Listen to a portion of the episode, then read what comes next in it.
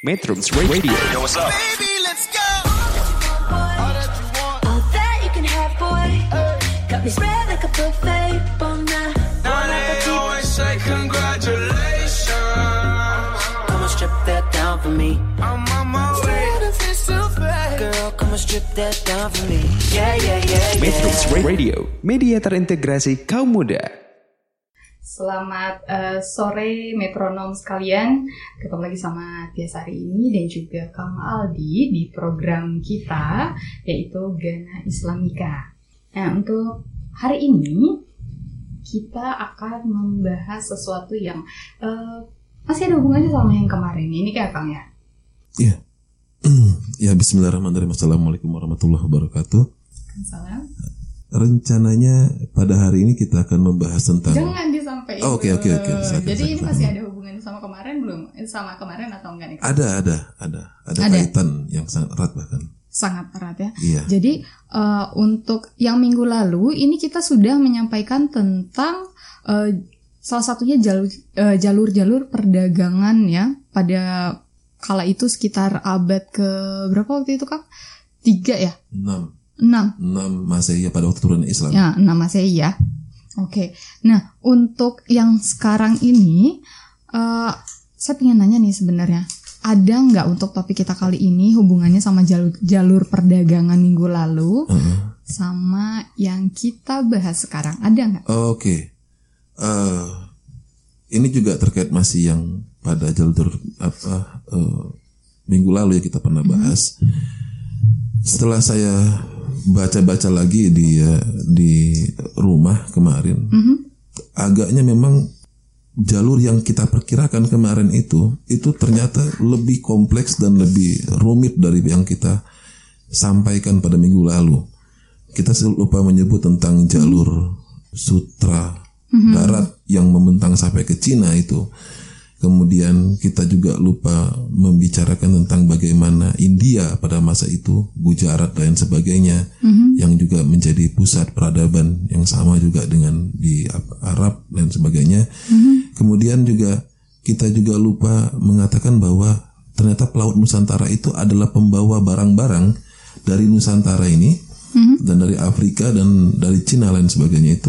Mereka adalah pembawa langsung ke eh, ini ini di buku Agus Agus Sunyoto saya saya baca di atlas atlas eh, para wa- wali songo.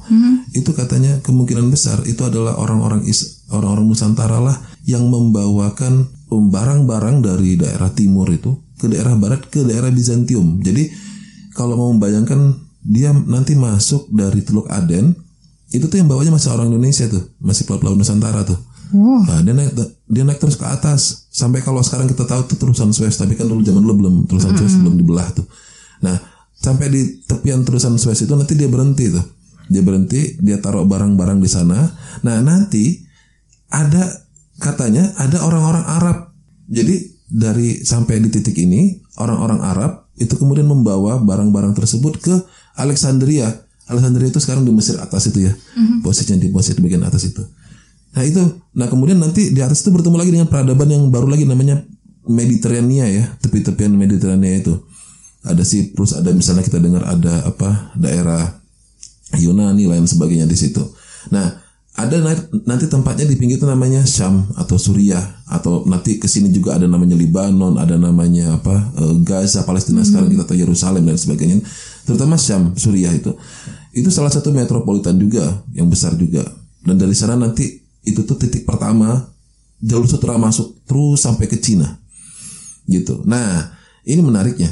Eh, menurut Agus Sunyoto dalam karyanya itu, itu pada abad-abad bahkan abad ketiga Masehi itu ternyata sudah ditemukan pemukiman Arab dan Persia itu di daerah eh, selatan Cina.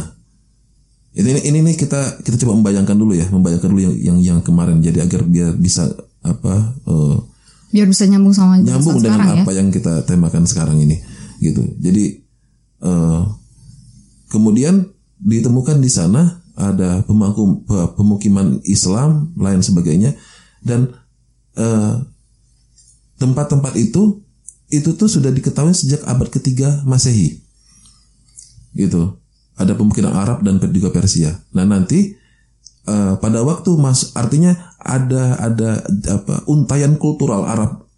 Jadi jadi bangsa Arab ini mereka itu menebar sebuah un- apa namanya eh, jejaring kultural itu sampai sejauh Cina zaman itu. Jadi kita bicara ngomong soal itu soal Arabnya sendiri. Artinya orang Arab ini bukan bukan apa bukan orang yang terkungkung terselubung dalam sebuah gurun panas yang kalau di film-film kayak apa itu kayak mereka terkucil masih zaman dulu. Enggak mereka ini bahkan sudah ada orangnya di sampai sampai ke tepian-tepian Cina sana Artinya ini adalah orang-orang yang sudah melanglang buana sejak lama. Gitu. Jadi ini juga mungkin saya juga nggak tahu, mungkin juga juga alasan mengapa Islam lahir di Jazirah Arabia. Karena orang-orang seperti ini adalah orang-orang jenis penjelajah. Mereka sudah ada dan catatan-catatan orang Arab ini salah satu yang tertua di dunia. Catatan-catatan perjalanan mereka ini orang Jadi mereka ini yang mereka itu sudah sudah apa namanya sudah apa namanya sudah ada catatan-catatan. Jadi eh, catatan-catatan yang sudah yang sekarang digunakan oleh banyak sejarawan dari eh, barat lain sebagainya itu itu banyak juga merujuk pada catatan-catatan mereka ini sebelumnya itu.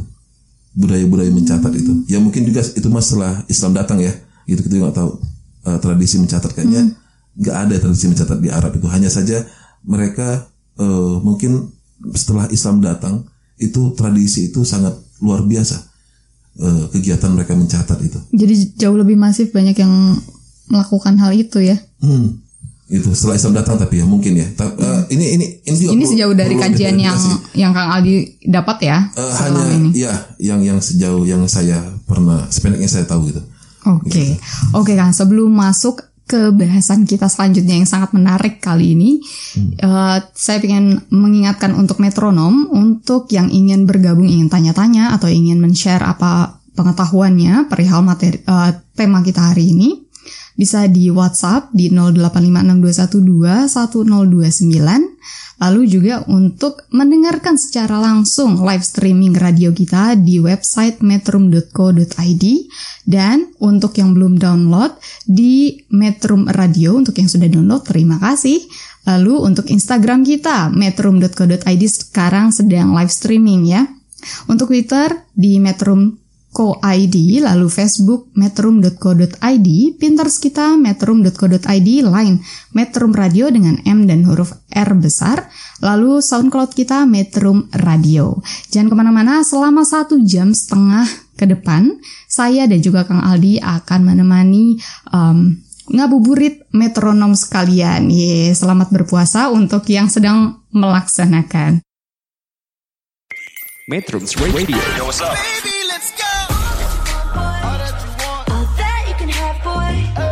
Got me spread like a buffet. Bon Now they always say congratulations. Come and strip that down for me. I'm on my way. Girl, come and strip that down for me. Yeah, yeah, yeah, yeah. Metrums Radio Media terintegrasi kaum muda Ya, metronom masih dengan Tias dan juga Kang Aldi dari Ghana Islamika, tetap di Metrum Radio, masih tet- eh, di kawasan Jati Handap, Bandung. Nah, tadi kita udah eh, membahas sedikit tentang bahasan kita di minggu lalu dan beberapa juga tambahan-tambahan yang eh, dikasih oleh Kang Aldi terkait dengan bahasan masih terkaitnya dengan bahasan minggu lalu tadi ya. Nah, Kang, untuk yang sekarang karena kita ini akan membahas tentang kerajaan Islam pertama di Nusantara. Iya. Nah, dengan bahasan yang tadi sudah uh, sedikit dicuri-curi ya.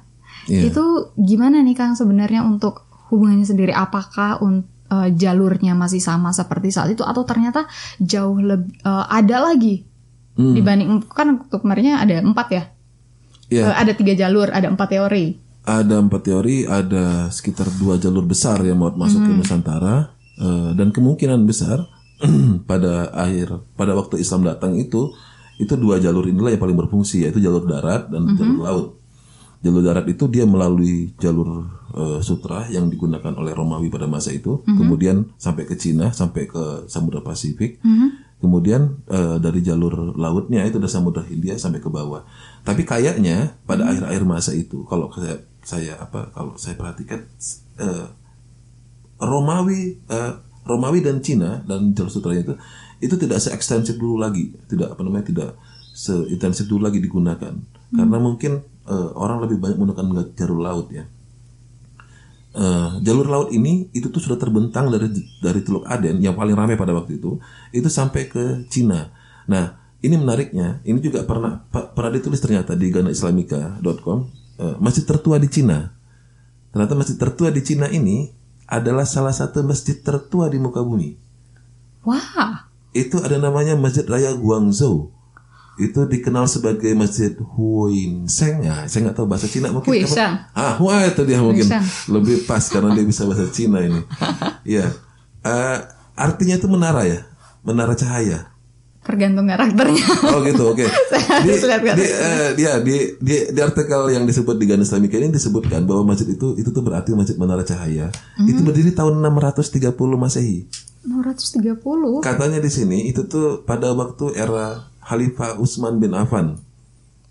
Ah, jadi teman saya sebenarnya waktu itu pernah mampir ke sana. Terus Ah. eh, dia bilang ini salah satu orang yang eh, menyebarkan Islam ke Indonesia salah satunya Ah. katanya beliau dia ziarah ke sana. Tapi saya nggak kurang paham Nah, aja gitu ini kan. tuh ini tuh apa namanya? Ini tuh namanya Sa'ad bin Abi Waqqas. Kalau di sini disebutkan ya. Hmm. Tapi tapi nggak tahu apa benar apa enggak itu. Ini namanya eh, Sa'ad bin Abi Waqqas. Salah satu sahabat besar ya, sahabat eh, Nabi Hmm. gitu. Eh, yang tapi ini bisa bisa diperdebatkan masih masih bisa diperdebatkan. Tapi yang jelas faktanya masjid ini memang ada. Iya. Masjid ini memang ada dan dan apa dan konon katanya dia memang di eh, didirikan pada tahun segitu gitu. Nah, oke, setidaknya kita asumsikan lah bahwa ini ada kemudian sudah ada kemudian sudah ada perkampungan Arab di sana, kemudian sudah ada apa namanya ada sebuah jalur pelayaran yang sudah intensif sampai ke Cina dan eh, terlihat sekali kan nggak nggak nggak sedang mencari jalur kan saat bin Abi Waqqas pada waktu itu kan. Langsung sampai dan kemudian langsung disambut oleh kaisar. Oleh oleh oleh kaisar dinasti Tang pada waktu itu dia disambut oleh kaisar dinasti Tang. Dengan kata lain ini adalah bukan bukan orang yang baru kemarin dikenal. Seperti saya, saya, saya, saya kemarin katakan bahwa Mekah itu hampir mustahil adalah sebuah desa yang deso. Nggak hampir hampir mustahil dikatakan seperti itu. Iya itu. Ini mestilah sebuah metropolitan besar di muka bumi. Karena apa karena sosok Al Amin ini Rasulullah ini begitu dia terkenal di, di kota Mekah dia dikenal juga di seluruh dunia itu. Jadi pada waktu pa- pada waktu dia mengatakan bahwa dia adalah utusan dari sebuah imperium besar yang yang apa yang ada di Mekah itu, dia langsung diterima oleh seorang kaisar bahkan. Itu dan langsung ketemu ketemu kan surat-surat Rasul itu langsung langsung sampai kan sampainya langsung ke eh, kaisar Bizantium gitu. Eh, di Indonesia aja sudah berapa orang ngaku jadi nabi, suratnya nggak sampai ke presiden kan? Iya. Nah ini beda lagi ceritanya. Rasulullah itu begitu beliau menjadi Rasulullah itu suratnya itu langsung sampai ke tangannya seorang Kisra eh, Raja Persia pada waktu itu Anusarwan kalau nggak salah salah satu kisra terbesar dalam sejarah Persia itu pernah dengar 300 Notable 300 itu kan dia dia dia sampai ngabisin Romawi jadi kalau mau bayangin dulu apa namanya eh, si kekuatan Persia pada masa itu itu sampai Romawi Yaman Mesir India sampai orang-orang dari Cina. Kalau menurut riwayat Tabari itu orang-orang dari Cina itu berbondong-bondong datang ngasih seserahan menyatakan upeti setia pada pada ini kaisar ini Kisrah ini. Kisrah itu dapat surat dari Rasulullah coba. Berarti berarti ini kan ya kita nggak bisa bilang bahwa ini hanya hanya apa hanya kayak karena Allah Subhanahu Wa Taala nggak bisa seperti itu. Pasti ada sebuah alasan rasional mengapa orang bisa dikenal. Gitu karena kotanya Ka'bahnya dan sosoknya memang itu sudah menjadi sosok yang sudah dikenal oleh masyarakat global pada masa itu itu salah satu satu-satunya penjelasan logis mengapa sedemikian cepat beliau melipat waktu sehingga ajaran ini begitu ini. Terus yang kedua, yang kedua yang perlu di- juga diingatkan di tempat-tempat di seluruh dunia itu tradisi apa apa yang beliau sampaikan ini itu bukan hal baru. Kepercayaan tentang yang tinggi, tentang sesuatu yang luhur, tentang sesuatu yang esa. Bahkan di Agus Nyoto disebutkan juga bahkan di Nusantara itu sudah ada zaman itu sang hyang tunggal katanya. Lah, yang sang hyang tunggal kan pasti sesuatu yang esa. Gitu. Jadi konsep-konsep itu jadi ini bukan sesuatu yang sama sekali baru dikenal oleh dunia, kemudian masyarakat juga bukan hal yang baru juga mengat dia. Kemudian juga kota Mekah itu bukan tempat yang baru juga dikunjungi oleh manusia, gitu. Eh, eh, saya saya baru dengar tapi juga nanti kita kita bisa eh, bisa apa bisa verifikasi lebih jauh lagi. Konon katanya dari bulan Julhijjah ke apa ke Zul Zulkaidah ke Julhijjah itu musim-musim haji ya. Zul, Zul- apa 10 Julhijjah kan musim haji. Kemudian dari Zulkaidah ke Julhijjah itu selama satu bulan itu itu ternyata pedagang dari seluruh dunia itu sudah berbondong-bondong datang ke Mekah. Pedagang-pedagang dari seluruh dunia itu udah bawa barang-barang. Jadi Mekah itu kalau kita bisa bayangkan pada bulan-bulan haji itu mereka menggelar festival besar. Kantung-kantung ekonomi, ada pasar-pasar khusus di sana. Dan itu terjadi dan, dan ini sebuah megapolitan dunia pasti. Kemudian kalau kita berpikir cal- la- lagi soal jalur-jalur laut, itu tidak hanya masuk dari Yaman, kemungkinan juga besar. Ini juga mesti mesti dilacak tapi ya saya juga nggak tahu benar apa enggaknya. Mesti dilacak dulu lebih jauh. Apakah ada nggak pelabuhan di sekitar yang kayak sekarang Jeddah kita dengar lain sebagainya itu? Dari mana itu masuk masuk pelabuhan kapal lain sebagainya itu? Kalau itu adalah sebuah tempat besar. Jadi di samping pada masa itu itu adalah pusat tempat menyelenggarakan kegiatan spiritual yang besar, ekonomi, perdagangan global. Pada tahun haji itulah konglomerat kapitalisme besar di muka bumi berkumpul. Kayak kalau sekarang Berasa ini mungkin ya. Ya, mungkin mungkin sekarang seperti Gold apa World Trade Center gitu mungkin ya. Mungkin saya, saya, saya bahkan sekarang membayangkan ya, jangan-jangan kayak Amerika hari ini gitu ya. Iya. Dia di- berkumpul itu semua. Seperti Trade Center pada waktu musim-musim tertentu orang pada datang semua kemudian eh, tahun baru ya tahun baru kalau nggak salah itu kan ada perayaan tahun baru kemudian ada juga masalah soal keuangan tutup tutup buku lain sebagainya. Mungkin juga saya juga nggak tahu mungkin ini perlu eh, apa eh, para ahli sejarah eh, anak-anak bangsa atau putra-putra Islam lah kalau bahasa-bahasa sekarang ya lagi keren ini sekarang nih itu untuk mengkaji lebih jauh secara antropologis Mekah ini zaman dulu kayak apa karena kita hampir tidak bisa membayangkan. Sedangkan Nabi Musa saja itu lahir di pusat peradaban dunia pada itu yaitu Firaun. Kemudian Nabi Nabi Is- apa Ibrahim itu eh, ketemu sama Raja Namrud. Umumnya para nabi itu kan ketemu dengan para, bahkan Nabi Daud adalah seorang raja itu sendiri. Nabi Sulaiman seorang raja itu sendiri gitu. Masa ya Nabi Muhammad ada di tempat yang terkucil, terkatung-katung enggak ini kan kita enggak ini apa namanya enggak susah membayangkan hal seperti itu. Ini perlu kajian antropologis jelas, perlu, perlu kajian yang lebih jauh soal kesejarahan yang lebih matang lain sebagainya. Nah, terkait dengan hal tadi itu, eh, apa kita tinggalkan dulu Mekah, oke? Eh, Mekah sudah seperti itu dalam bayangan kita hari ini. Sekarang kita coba bayangkan Indonesia, eh, peradaban eh, Nusantara pada masa itu. Mirip mirip juga pada masa itu seperti Mekah juga. Kemarin saya sudah pernah sampaikan ke eh, metronom sekalian itu bahwa pada era itu, pada zaman itu, itu karena ada pengaruh angin muson tadi, mereka empat bulan ke utara, empat bulan ke selatan. Nah, dalam waktu-waktu menunggu itu, itu tempat yang paling cocok untuk menunggu adalah di sekitar selat Malaka itu, di kanan kirinya itu. Itu sebabnya di sana itu banyak muncul bandar-bandar besar, bandar-bandar yang kemudian bandar-bandar berkembang, menjadi sebuah kota, yang kota itu kemudian menjadi sebuah kerajaan, menjadi sebuah identitas politik kalau kita sebut mungkin sekarang ya, sebuah identitas politik bersama. Nah, salah satu artikel kita mau langsung lanjut nih. Nah, Oke, biar penasaran. Jadi eh, sebelum kita masuk lagi ke yang selanjutnya kita dengarkan satu lagu untuk menjaga hati kita ya. Metrums Radio All that you can have, boy. Got me spread like a buffet. Bon night.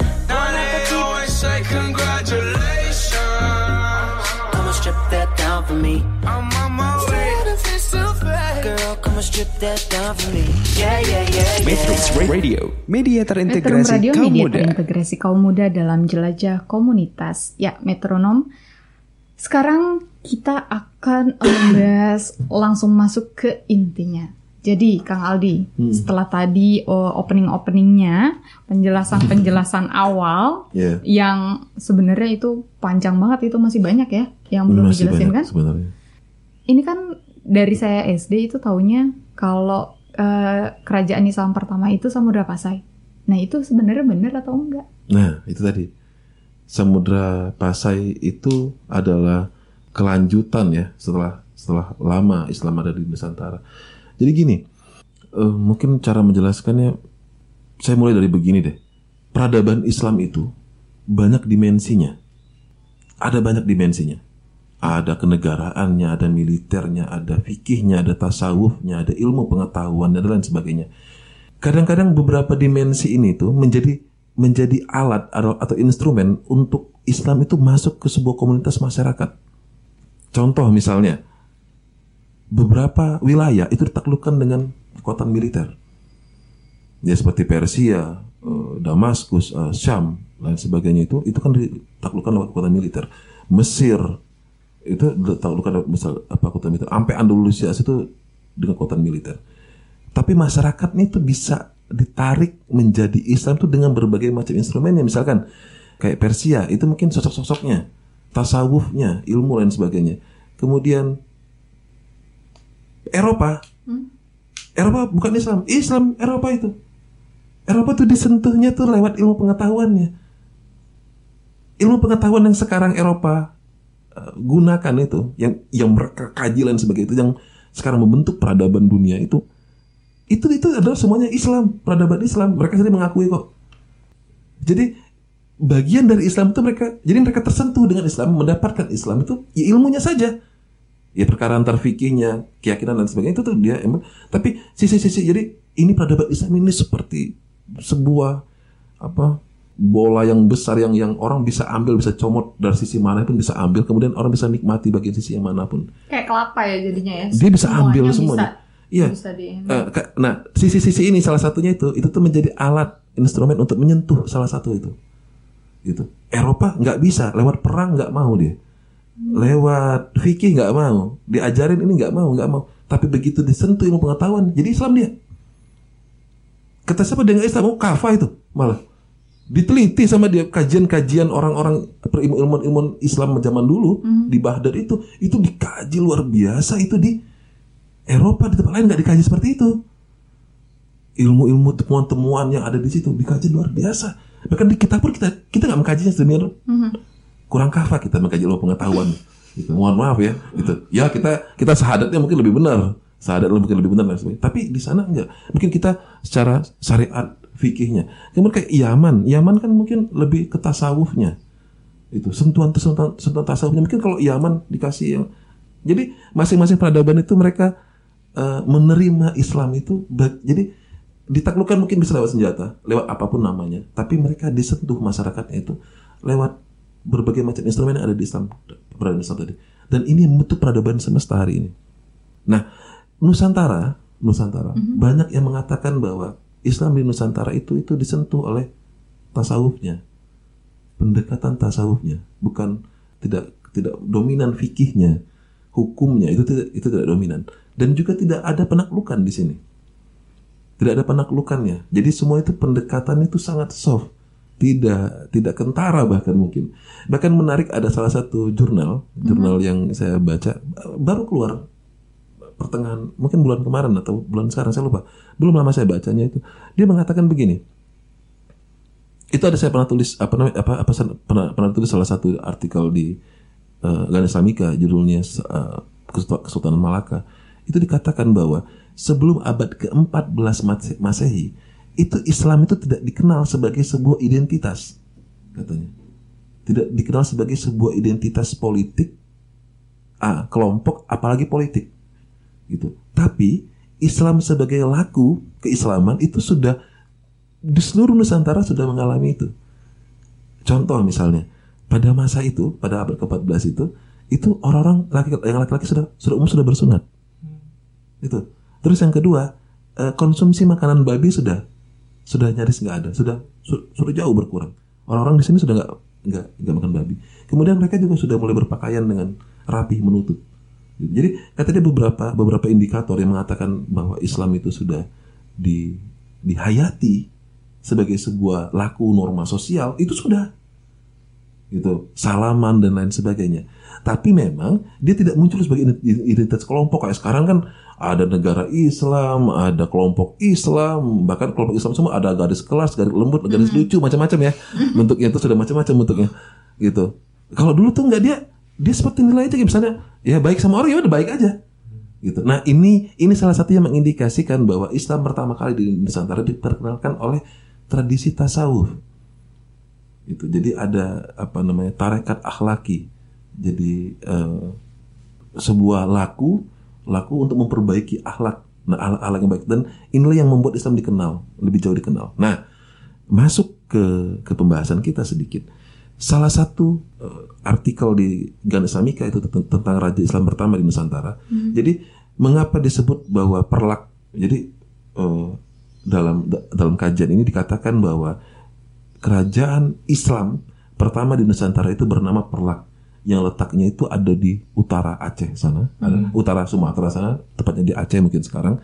Eh, letaknya mungkin mungkin banyak yang yang masih ini masih apa eh, berdebat soal letak pastinya, tapi umumnya mereka sepakat posisinya ada di sekitar Aceh situ, gitu.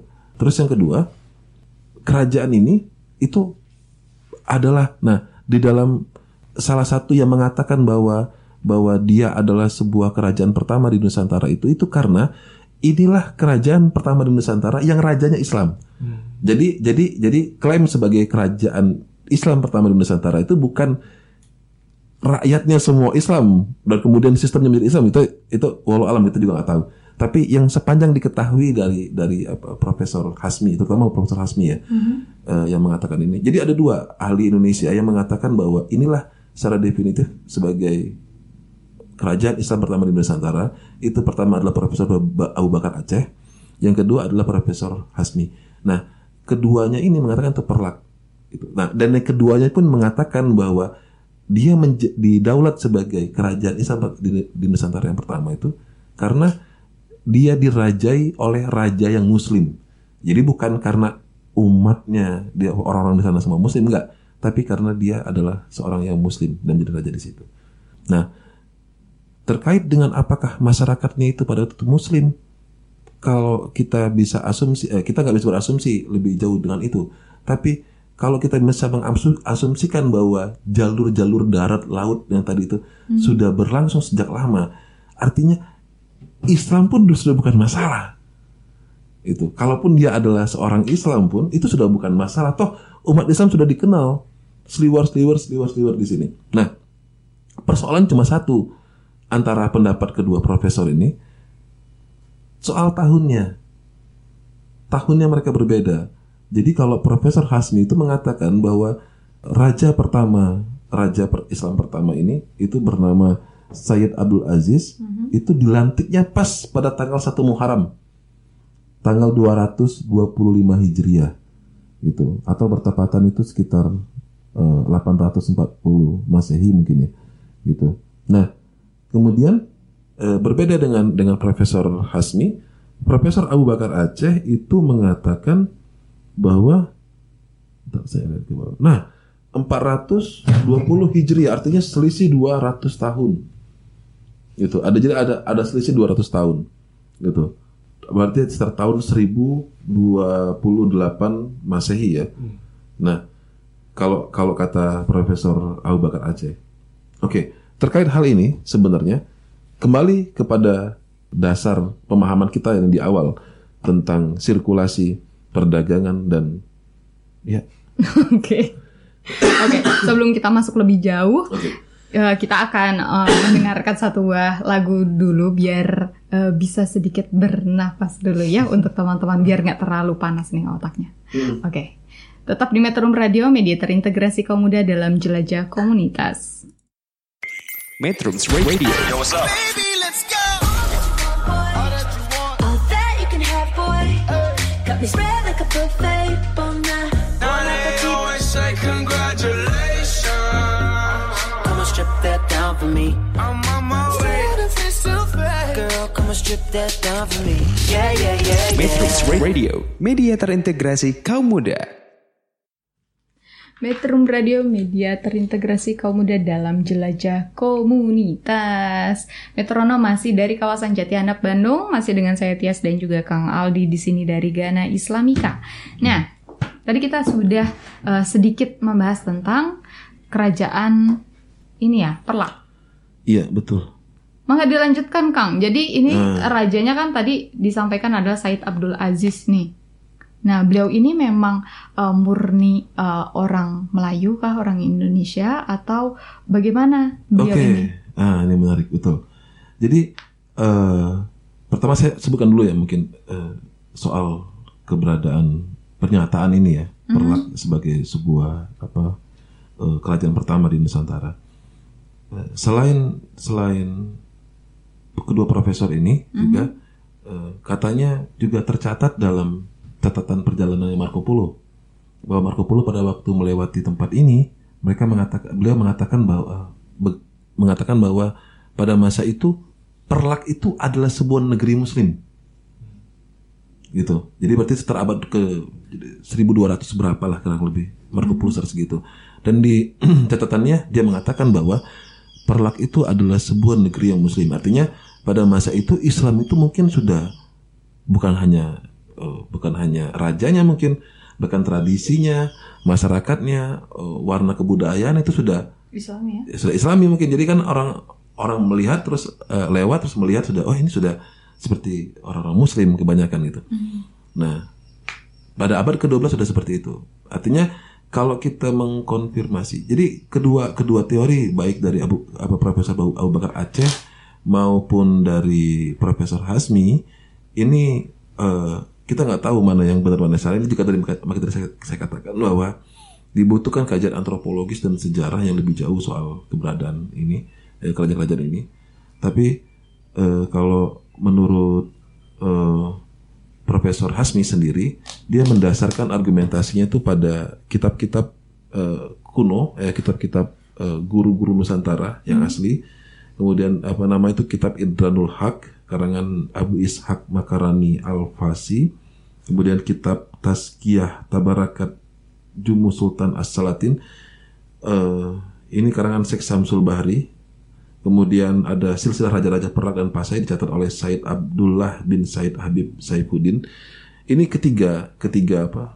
Ketiga eh, kitab ini digunakan oleh beliau dan beliau mengatakan menyimpulkan bahwa raja pertama di Nusantara itu itu eh, raja Islam pertama di Nusantara itu itu bernama eh, Abdul Aziz yang dia memerintah di Perlak pada tahun 225 Hijrah gitu.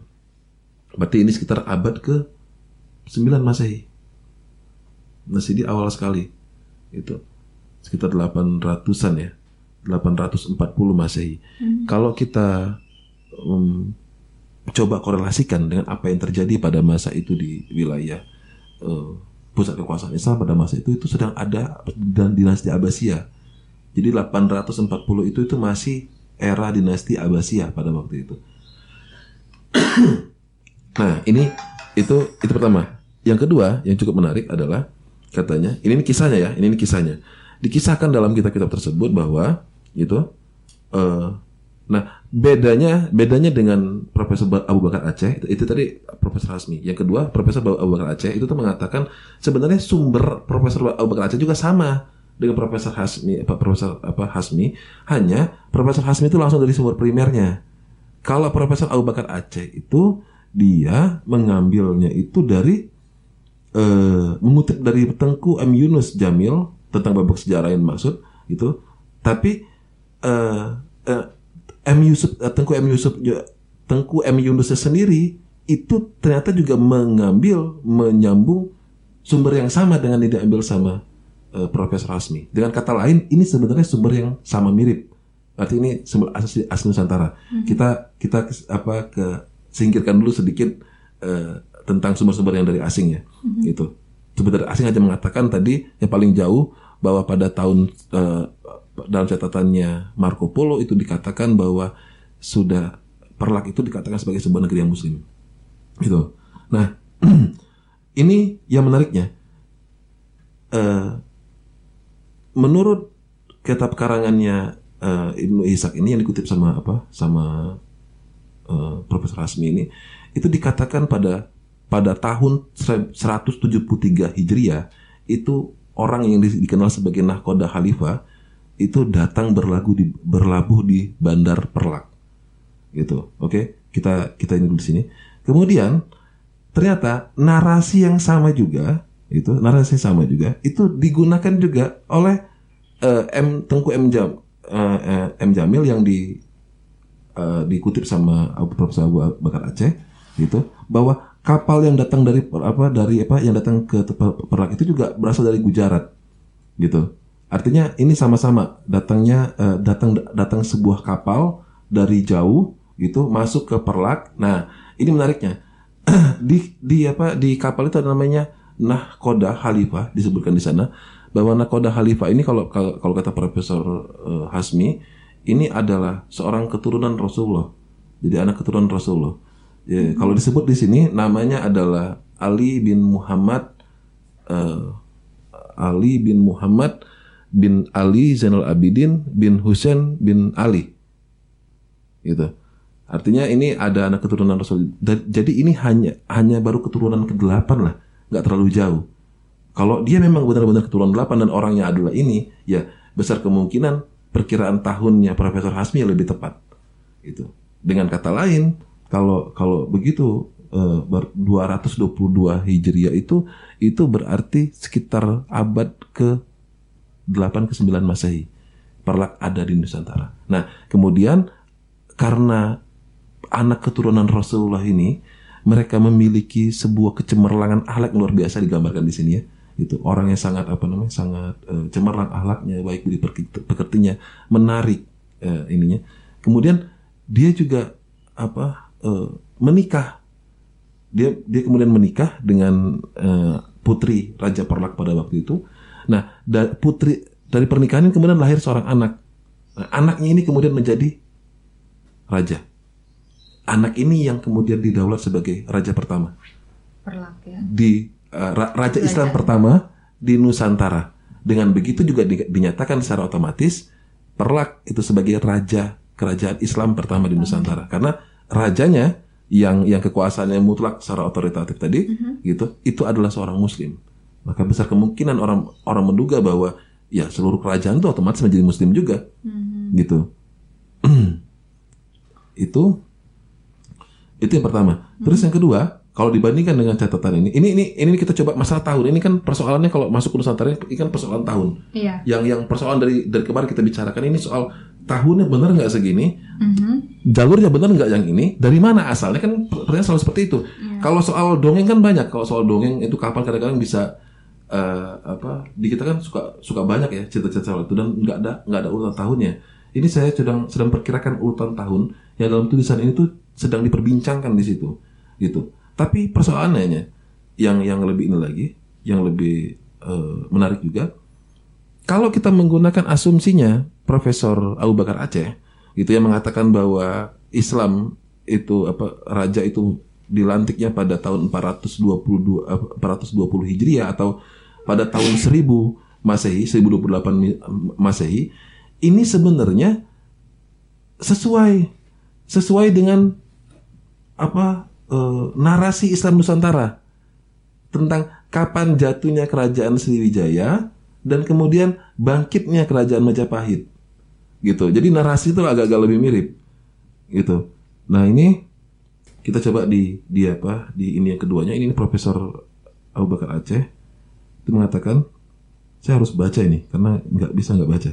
Oke, Oke. sambil nunggu Kang Aldi eh, mericek ulang, jadi kita akan mendengarkan satu buah lagu lagi dan mempersiapkan catatan mungkin untuk yang ingin mencatat tentang informasi kerajaan Perlak ini ya, masih dari kawasan Jati Handap Bandung, Metro Radio, media terintegrasi kaum muda dalam jelajah komunitas.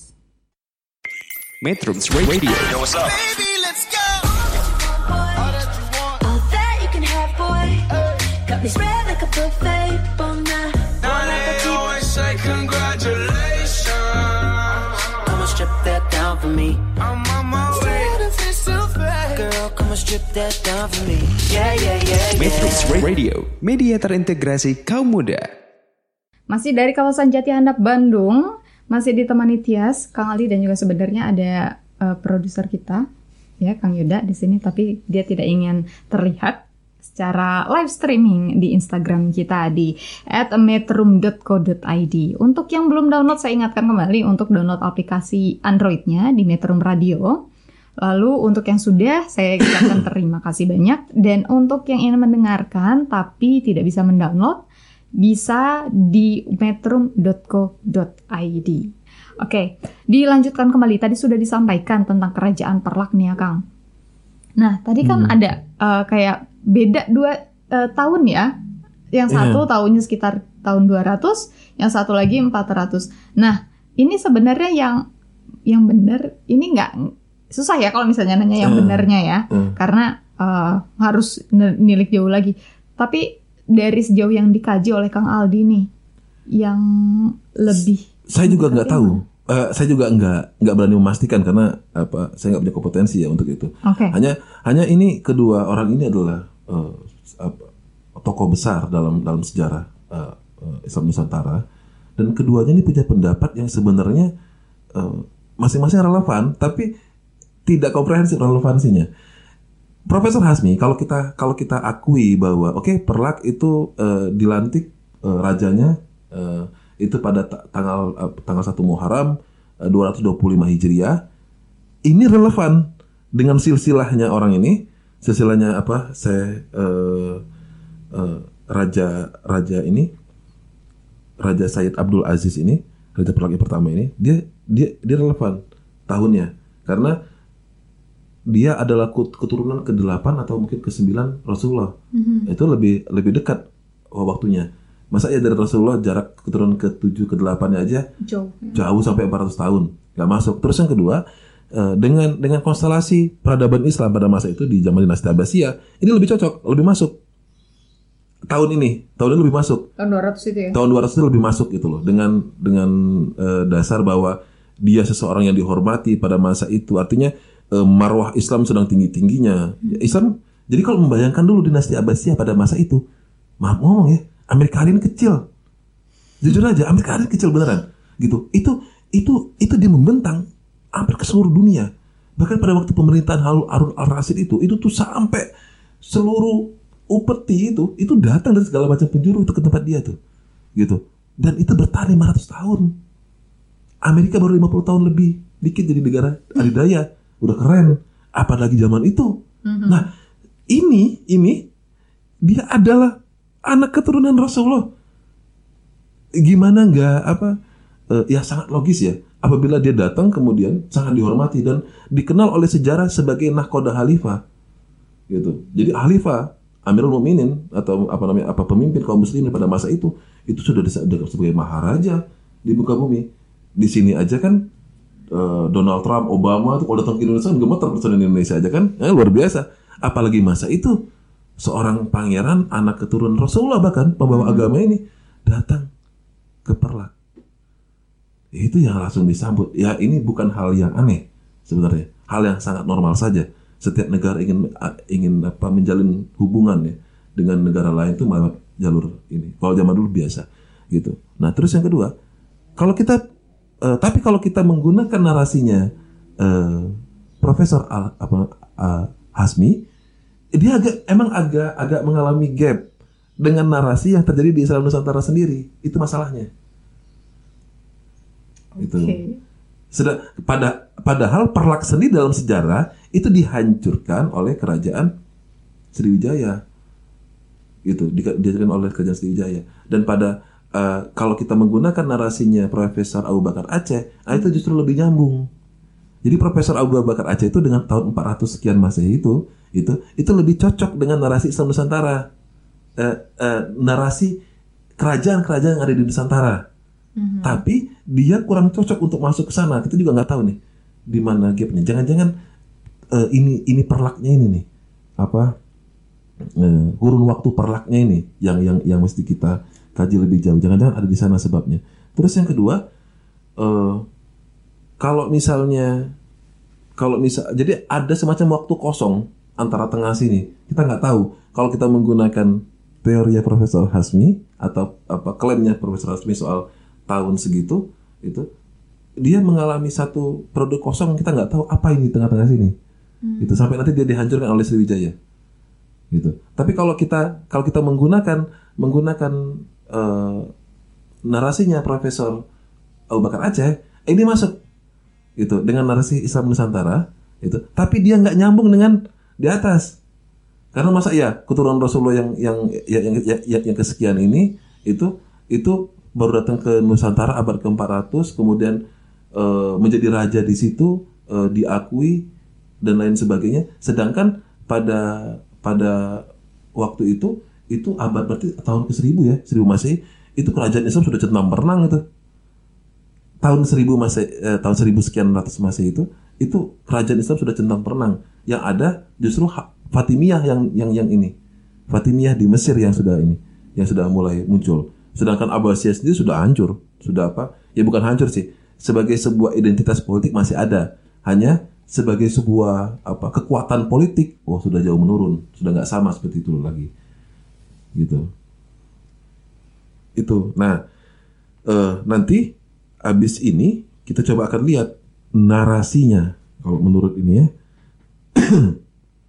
Jadi eh, kalau di dalam catatan ini ya, dalam catatan ini eh, yang, yang tulis tuh, kalau menurut Profesor Abu Bakar Aceh, jadi dalam tahun 420 Hijriah, sebuah kapal Gujarat telah datang ke Perlak itu Sumatera Utara yang ditumpangi oleh saudara-saudara Arab dan, dan India, gitu. Kemudian dia berasal dari su- suku Quraisy, suku Said, gitu, dan telah dapat kawin dengan seorang putri Perlak sampai memperoleh anak dan turunannya di situ. Kira-kira 50 tahun kemudian dari itu terdiri berdirilah Sultan Perlak pada tahun 470 Hijriah. Nah, kemudian Sultan Alaidin Shah itu namanya Sayyid Abdul Shah itu nah namanya di situ. Kemudian dia punya anak nanti Sultan Alaidin Abdurrahman Shah terus terus sampai generasi 1 2 3 4 5 Malik Abdul Qadir gitu. Eh, 6 7 nah dia dihancurkan oleh Sriwijaya. Dihancurkan oleh Sriwijaya itu pada tahun 1270 Masehi. Kalau dia kalau taruh kata misalkan eh, dia hanya ada 10 generasi. 10 generasi atau misalnya apa hanya ada 8 atau 9 sultan yang pernah memerintah Perlak. Tetap susah untuk mencapai ke sini. Kalau dari tahun 225 Hijriah itu sampai ke sini tetap akan susah. Sampai berarti 300 tahun. 300 tahun 10 generasi mungkin nggak? Hmm, kayak 30 30 mungkin kalau untuk zaman itu mungkin ya kalau menurut saya 30 pribadi 30 mungkin, tahun ya? Eh mungkin. Berapa kalau dibagi tuh kurang lebihnya? Ini ini ini kita ini nih kita kita coba simulasikan saja ininya Ibnu Khaldun. Ini ini ini adalah simulasi perkiraan sejarah Ibnu Khaldun. Teori teori apa eh, eh, pelacakan sejarah Ibnu Khaldun seperti ini. Ibnu Khaldun tuh dia dia melacak silsilah keluarga sendiri memang dengan seperti ini. Dari tahun eh, tempat waktu jejak dan sebagainya memang seperti ini. Jadi ini saya keluarkan saja di apa di di tempat ini kemudian di bedroom ini itu dan ini kayaknya harus dibiasakan. Itu dalam melacak ini. Jadi tidak hanya terima termasuk nanti eh, sejarah Sunan Gunung Jati sejarah juga eh, kerajaan Pajajaran kapan Islam masuk pertama kali di, di, di apa di daerah Sunda. Kita nggak bisa teriak-teriak saja bahwa tahun sekian pada zaman itu ada gini segala macam tapi di mana? Titik titik tempat dia berkumpul sehingga dia bisa objektif. Kita nggak tahu itu kapan itu eh, hidupnya orang-orang yang ada dalam sejarah itu tepat dan presisinya bagaimana kisahnya. Nah ini mengapa dari tadi saya coba sampaikan ini berapa generasi segala macam lainnya ini itu itu coba disesuaikan saja. Kalau sekitar ini kalau yang saya baca di sini kalau yang apa di- dituturkan oleh Prof, apa eh, Profesor Abu Bakar Aceh itu hanya satu dua tiga empat gitu lima enam tujuh tujuh ya hanya tujuh raja dalam waktu misalkan eh, ka- kalau menggunakan teorinya ini teori, teori Abu Bakar Aceh betul masuk dengan dengan apa dihancurkannya eh, kesultanan eh, Perlak oleh Sriwijaya. Tapi kalau pakai teorinya Profesor Hasmi ini jadi nggak masuk. Bagaimana mungkin tujuh generasi gitu dalam waktu 300 tahun? Oke, bagaimana tujuh, gen- eh, tujuh generasi da- eh, dalam 300 tahun? Ya. Ya masuk nggak? Nah, itu kita akan jawab setelah lagu yang satu ini. Metrums Radio Baby, let's go. All that you can have, boy. Got me spread like a buffet. Bon Now they always say congratulations. Come and strip that down for me. I'm on my way. Girl, come and strip that down for me. Yeah, yeah, yeah, yeah. Metrums Radio Media terintegrasi kaum muda Metrum Radio Media terintegrasi kaum muda dalam jelajah komunitas. Metronom ini sudah hampir uh, berbuka ya, masih setengah enam sebenarnya. Tapi efek ini minggu awal puasa, jadi ya uh, masih pengen ngejar cepat buka. yang masih eh, menyiapkan atau mungkin udah ada yang mulai buka bareng mungkinnya di minggu pertama kalau saya sih eh, udah buka bareng. Nah, tadi kita udah ngitung-ngitung ini selama lagu coba ngitung-ngitung eh, dalam eh, kurun waktu 300 tahun itu mungkin nggak sih ada tujuh generasi, iya kan? Nah, jadi perhitungannya setelah dihitung-hitung masing-masing generasi itu menjabatnya berapa lama tuh? Iya. Eh, ini ini ini hanya hanya sebuah eksplorasi saja di awalnya. Hanya eh, bahwa dalam melihat sejarah itu penting untuk kita me- memastikan waktu-waktunya. Kalau kita perhatikan di dalam kajian di Ghana Islamika, itu salah satu kesulitan mengkaji sejarah Islam Nusantara itu adalah tentang tahun. Itu.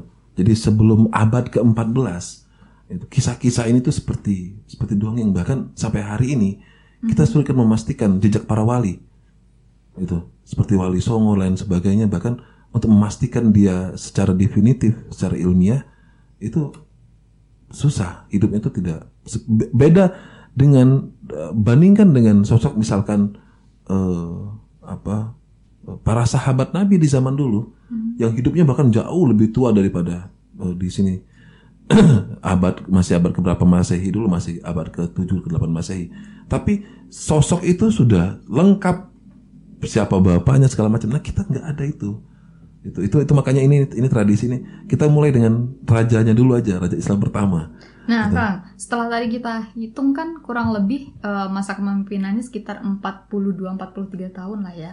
Masing-masing nih. Kalau 300 bagi 7 nih ya. Berarti mungkin kalau misalnya mereka eh, hidup selama usianya mungkin 70 tahun, Itu lebih atas lagi, eh, itu lebih mungkin tua lagi. itu mungkin. Iya.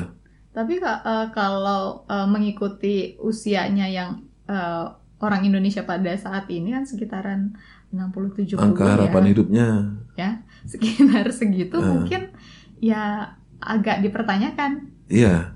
Eh, kita ki- kita bukan sedang membantah. Ini bukan sedang membantah salah satu lain sebagainya enggak. Aha. Ini tuh kita sedang sedang coba mengkritis dari semua sisi. Jadi pada kita ini ulang ya kita coba merecek orang.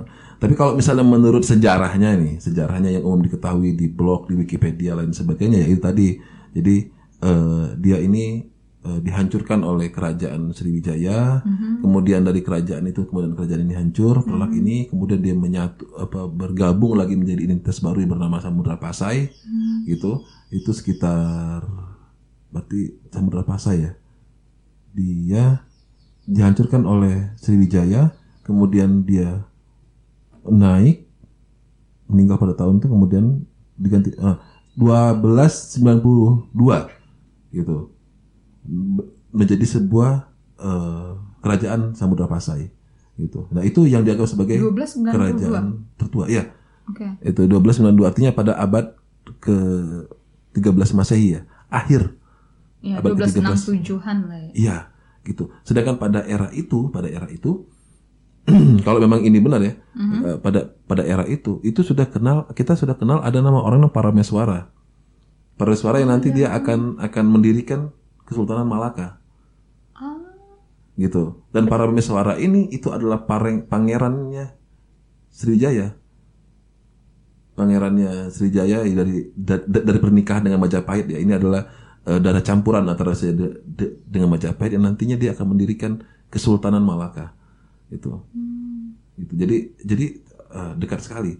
Terus yang kedua, pada waktu kerajaan Sul- Kesultanan Malaka ini sudah berdiri, itu pada waktu itu, itu eh, kondisi kondisi di depannya itu Aceh itu Pasai itu tuh dia tuh bersaing. Eh, Kalau nggak salah Pasai juga sudah sudah sudah bersaing ya dengan dengan apa dengan eh, Malaka untuk memperebutkan jalur-jalur pelajaran ini.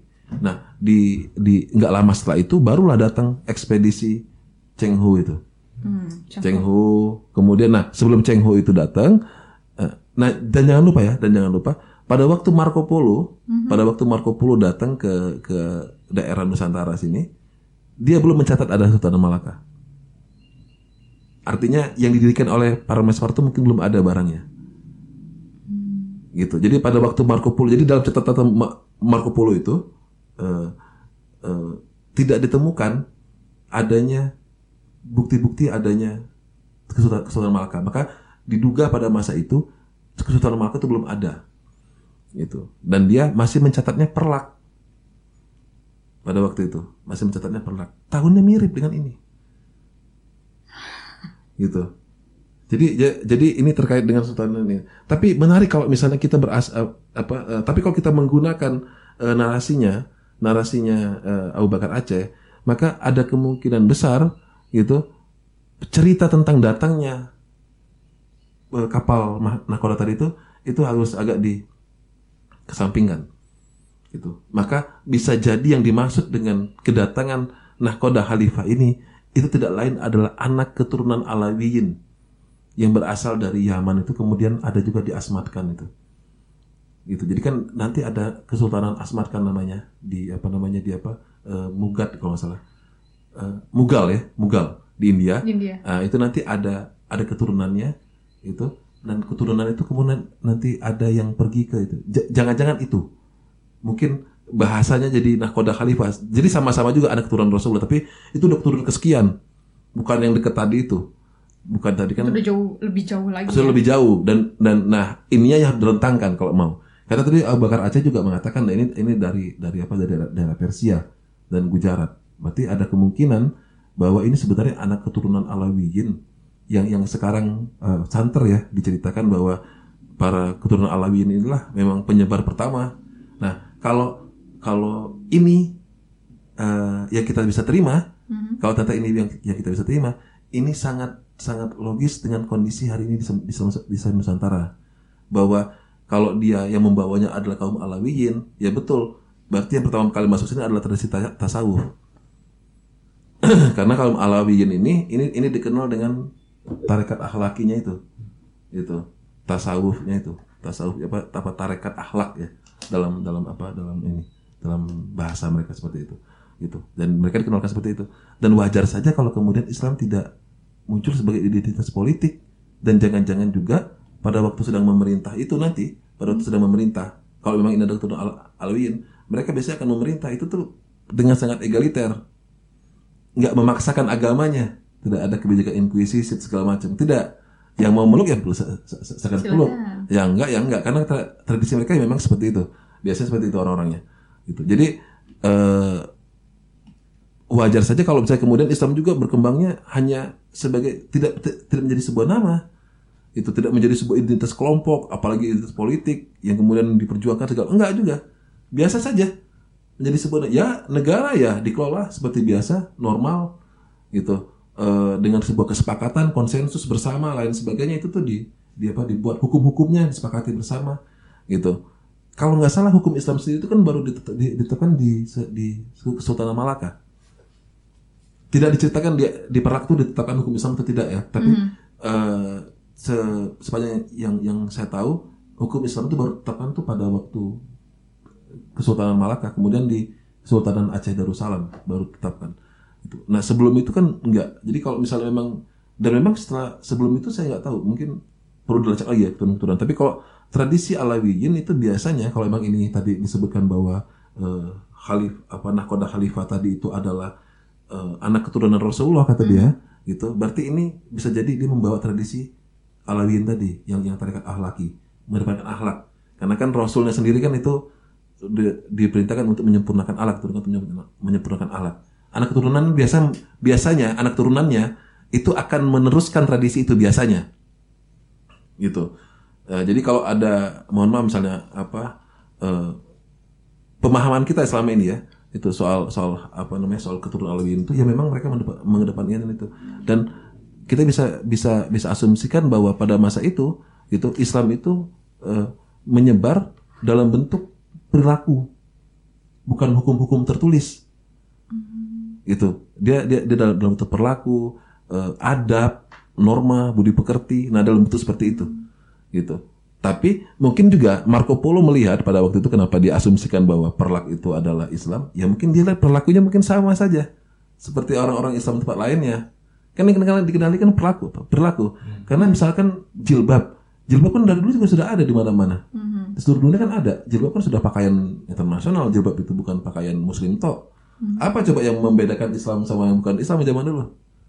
Zaman dulu ya. Nggak tahu ya. Kalau hari ini kan di di apa di di apa di Kelihatan. di di set, di setting bahwa pakai jubah, gamis ini mesti Islam. Gitu. Zaman dulu kan enggak, enggak semua pakai jubah, enggak semua pakai gamis, enggak semua gitu. Gitu zaman dulu. Kalau hari kan di set, pakai mindset. Kalau zaman dulu apa? Alatnya, toolsnya, ya untuk mengidentifikasi bahwa ini Islam atau bukan. Dia pakai jilbab? Enggak juga. Semua semua perempuan eh, berkedudukan tinggi di semua peradaban zaman dulu pakai jilbab. Bahkan Bunda Maria itu pakai jilbab. Perempuan berkedudukan tinggi ya, itu pakai jilbab. Yang nggak pakai jilbab tuh dulu tuh budak zaman dulu. Itu para budak. Jadi dia tuh bisa kenali. Tapi itu itu toh gitu. Tapi kalau misalnya kalau misalnya ini kalau misalnya di apa ditarik misalnya ke ke bentuk-bentuk materialnya apa? Pasti alat. Gitu. Oke. Nah, kesimpulannya mungkin mungkin apa? Mungkin Setelah ini Oh, iya, bisa. kita akan kasih kesimpulan. Jadi kesimpulannya bakalan sangat-sangat panas banget. Oke, metronom jangan ke mana-mana, tetap da- eh, di Metrum Radio, media terintegrasi kaum muda dalam jelajah komunitas, masih dari Jati Handap, Bandung. Metrums Radio. Baby, let's go. All that you can have, boy. Got me spread like a buffet. Bon night. Now they always say congratulations. Come and strip that down for me. I'm strip that down for me. Yeah, yeah, yeah, yeah. Metrums Radio. Media terintegrasi kaum muda. Metrum Radio, media terintegrasi kaum muda dalam jelajah komunitas metronom, masih dari kawasan Jati Handap, Bandung, menjelang buka puasa beberapa menit lagi nih. Kita akan mendengarkan uh, kesimpulan dari uh, ma- tema kita hari ini, yaitu Kerajaan Islam Pertama di Nusantara. Untuk minggu depan, kita masih di waktu dan jam yang sama, selama satu jam setengah dengan Kang Aldi dari Ghana Islamika. Dan jangan lupa untuk dengerin live streaming kita di metrum.co.id. Aplikasi Androidnya jangan lupa di-download Metrum Radio. Lalu untuk Instagram metrum.co.id, Twitternya metrum.co.id, Facebooknya metrum.co.id, Pinterest metrum.co.id, lain kita Metrum Radio MR besar, dan juga SoundCloud kita Metrum Radio. Nah, jadi Kang Aldi, gimana kesimpulannya untuk kerajaan Islam pertama di Nusantara? Jadi kerajaan Perlak ini. ini kesimpulannya sebenarnya hanya seperti ini saja bahwa ini masih membutuhkan pengkajian yang serius dan mendalam dan harus dibuktikan secara ilmiah. Pertama. Terus yang kedua karena Islam pertama, kerajaan Islam sebagai, sebagai sebuah identitas politik ini, ini menjadi sangat penting bagi sejarah Islam di Nusantara untuk mengenali identitas awal dia seperti apa. Gitu. Karena setelah itu ya bisa dikatakan cerita soal perlak ini hilang, hilang oleh Samudra Pasai. Itu padahal orang lupa bahwa sebelumnya itu Samudra Pasai ini itu itu bentuk awalnya itu adalah perlak itu. Gitu. Nah, setelah itu itu hilang. Jadi kita kita seperti ke kehilangan apa? eh, satu satu gugus makna ya dalam sejarah Nusantara itu kehilangan satu gugus makna. Nah, ini yang yang saya pikir eh, ba- perlulah bagi para sejarawan, para ahli eh, untuk mengkaji lebih jauh. Ghana Islamika kan hanya kolektor, kolektor pendapat para ahli sebenarnya. Iya, kurator saja gitu. Kami hanya hanya apa? Hanya eh, menyayangkan kalau misalnya pendapat para ahli yang besar yang banyak ini tuh berserak nggak terkoordinir. Nah, Ghana Islamika hadir untuk itu. Gitu. Jadi kalau misalnya teman-teman juga para apa? Para metrum Metronom. metronom memiliki keahlian, kemampuan dan kepedulian dan juga keikhlasan untuk mewakafkan sebagian pengetahuan kepada Islam apa eh, tentang Ghana, tentang hasanah keislaman, boleh dititipkan ke Ghana Islamika akan kita publikasikan karyanya. Itu. Yang jelas eh, mengapa isu ini kita angkat? Itu salah satunya itu karena memang ini masih sangat samar. Dari mana asalnya? Pada waktu kedatangan itu, pada era itu, apa yang terjadi di Arabia sana di Jazirah Arab di eh, di pusat kekuasaan Islam di sana apa dan apa yang sedang terjadi di Nusantara ini apa ini ini ini nih proses penceritaan seperti ini ini penting untuk dibudayakan gitu. Jadi pada waktu perlak muncul apa yang terjadi di Arabia sana? Dinasti apa yang sedang berkuasa di sana? Siapa orangnya? Mengapa orang ini ada di sini? Gitu. Kemudian dari mana orang ini bisa menghasilkan ini? Ke mana apa namanya ke mana terahnya ini kemudian ber- bergulir? Di mana ajarannya, apa bentuk ajaran awalnya, sehingga kita bisa tahu kekhasannya. Karena Islam Nusantara itu berbeda dengan seluruh Islam lain di seluruh dunia. Islam masuk ke Nusantara tanpa sedikit pun darah. Ini persoalannya. Jadi Islam masuk ke Nusantara itu tanpa tanpa ada apa namanya? Tanpa ada pertumpahan darah, tanpa ada perang, itu apalagi apa pertumpahan darah yang sangat besar. Jadi ini hanya awal, nanti eh, baru apa masih di awal, nanti di minggu depan rencananya kita akan membahas tentang artefak tertua. Dan itu adalah artefak yang Fatimah binti Maimun. Itu, itu coba itu. Oke, Ya, jadi gitu. minggu depan kita akan bahas tentang Fatimah binti Maimun masih dengan Kang Aldi ya dari Insya Allah. Islam Kak. Oke. Jadi eh, udah nih Kang kesimpulannya Ya itu kesimpulannya. masih membutuhkan eh, bantuan dari Bantuan dari metronom banyak- ya Iya. perihal eh, informasi terkait Apa pun. kerajaan Islam pertama di Indonesia terutama ya karena Terutama tadi di kita bahas ya kita bahas itu tadi. Hmm. Oke metronom karena waktu kita sudah habis hari ini kita sudah menemani selama satu jam setengah eh, ke belakang dan jangan lupa masih tetap di Metrum Radio Media Terintegrasi Kaum Muda dalam jelajah komunitas minggu depan. Tias pamit dan Kang Aldi juga pamit. Assalamualaikum. Warahmatullahi wabarakatuh. Metrums Radio. Yo, what's up? All that you can have, boy. Got me spread like a buffet. Bon night. Now they always say congratulations. Come and strip that down for me. I'm on my way. Girl, come and strip that down for me. Yeah, yeah, yeah, yeah. Metrums Radio. Media terintegrasi kaum muda.